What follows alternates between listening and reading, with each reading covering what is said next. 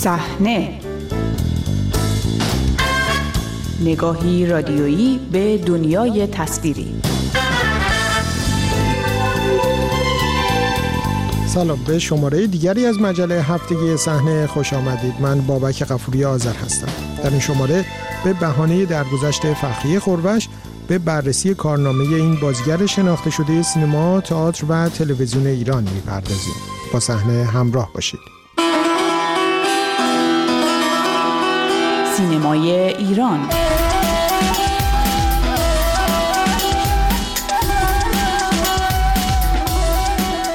هفته گذشته با درگذشت فخری خورش در سن 94 سالگی هنرهای نمایشی ایران یکی دیگر از پدید آورندگان دوران مهمی از تاریخش را از دست داد. خانم خورش از آخرین بازمانده های نسلی بود که به ویژه در دهه های چهل و پنجاه شمسی دوره از اعتبار و توجه به هنرهای نمایشی ایران را سبب شدند.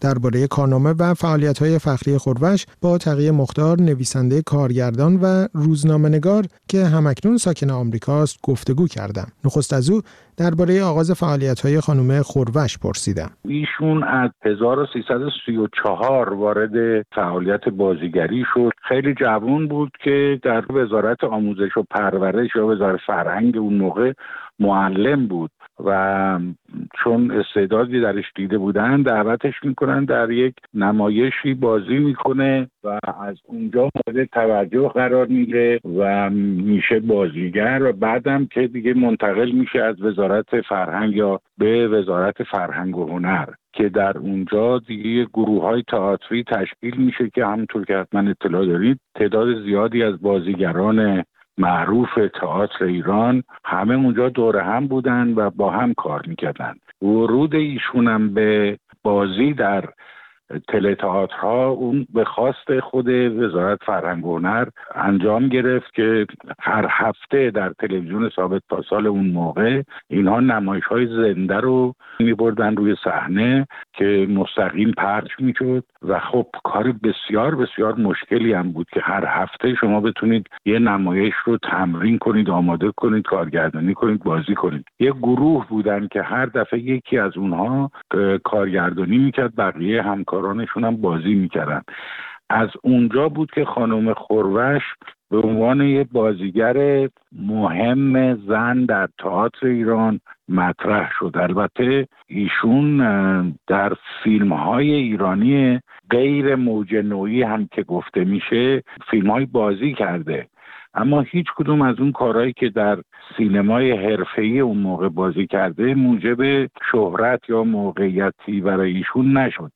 بلکه همون کارهای تئاتری یا تله تئاترها بازیگری بازی هایی که روی صحنه تئاتر انجام می‌داد همه اینها یک اعتباری برای ایشون محسوب شد و یک اسم خیلی محترمی برای ایشون به وجود البته باید این رو توضیح بدم که خب اکثر کارهایی که ایشون کرده چه در تئاتر تلویزیون یا سینما از طریق بودجه های دولتی بوده که مثلا وزارت فرهنگ هنر یا نهادهای دیگه که وجود داشتن این فیلم ها چون هیچ کدوم نیاز به استقبال بالا در گیشه نداشتن و فروش اصلا مورد نه که نخوان فروش کنه یعنی اهمیت چندانی نداشت که این فیلم در بازار زیاد موفق بشه یا نشه.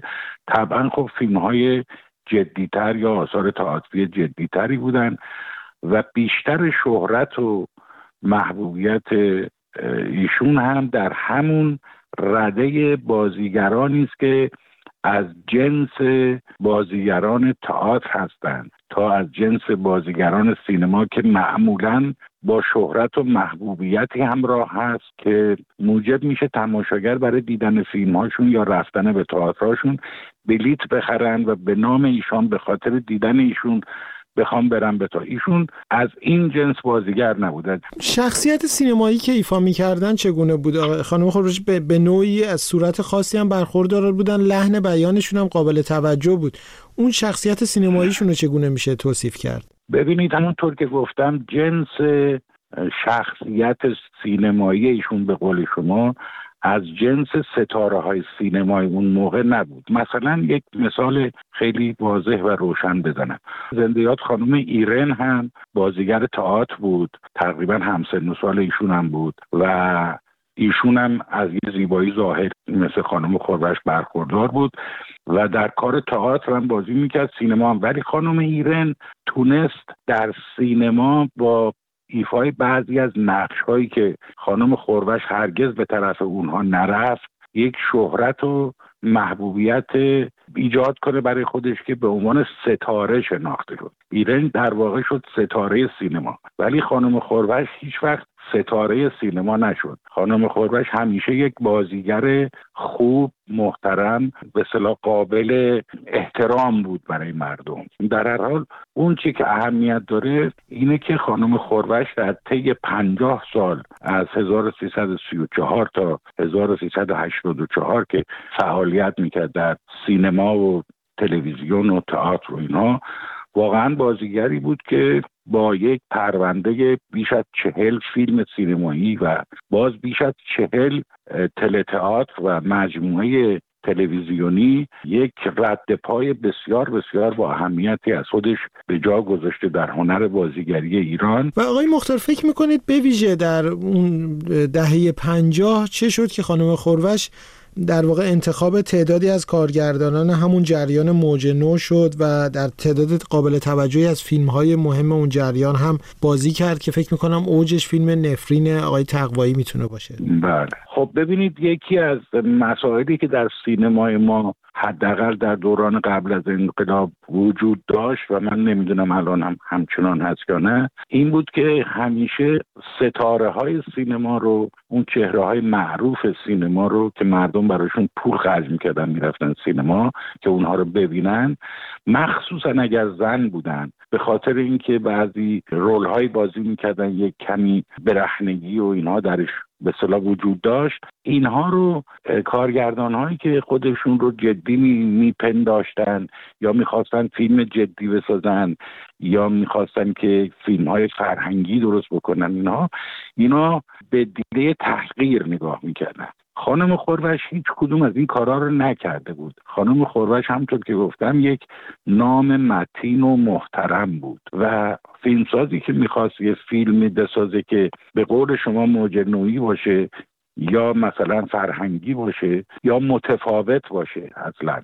در نتیجه اون دیگه مثلا به سراغ بازیگرانی نمی‌رفت که ستاره سینما بودن. به سراغ بازیگری می‌رفت که صرف بازیگری او و نام پاک و محترم او مورد توجه بود. بازی او مطرح بود. و نه چیز دیگه. از این رو بود که کارگردان هایی که منتصب هستند به موج نوع سینما ایران هر جا که تونستن با خانم فخری خوربش همکاری کردن که از جمله مثلا داروش مهدویی هست و آقای تقوایی و حتی بعدا شاپور غریب. و احتمالا به همین دلیل در واقع می‌تونیم بگیم که زمینه ادامه کار خانم خوربش در سالهای بعد انقلاب 57 هم مهیا شد و ایشون جز بازیگران زنی بود که به همین دلیله که وقتی انقلاب شد همونطور که می‌دونید حکومت جدید اکثر هنرپیشه های شناخته شده اون موقع رو مخصوصا خانم ها رو همه رو احضار کردن و اینها رو ممنوع کار کردن و حتی بازداشت کردن و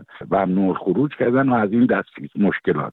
ولی چنین کاری در مورد خانم خوربش انجام نشد. چرا؟ برای اینکه همونطور که گفتم ایشون در ردیف اون بازیگران نبود. و آقای مختار از دور که اگر آثار بعد انقلاب خانم خوربش رو دنبال کرده باشین در مجموع این دوره کاری خانم خوربش رو می‌تونید چه ارزیابی داشته باشین؟ برخی منتقدان میگن که به قوت دوران پیش از انقلابشون نبود. همینطوره. منم معتقدم که به قوت یا اهمیت بازی هایی که در دوره قبل از انقلاب کرده نبود. اما نقش مهد اولیا که ایشون بازی کرد در سریال امیر کبیر بود اون یک نقشی که واقعا موندنیه و فراموش نشدنی بسیار بازی درخشانی در اونجا از خودش نشون داد. ولی مجموعه کارهای دیگه ای که بعد از انقلاب از ایشون اومده آنچنان درخشان نیست. نسبت به بازی هایی که ایشون در یا تئاتر یا سینما در قبل از انقلاب انجام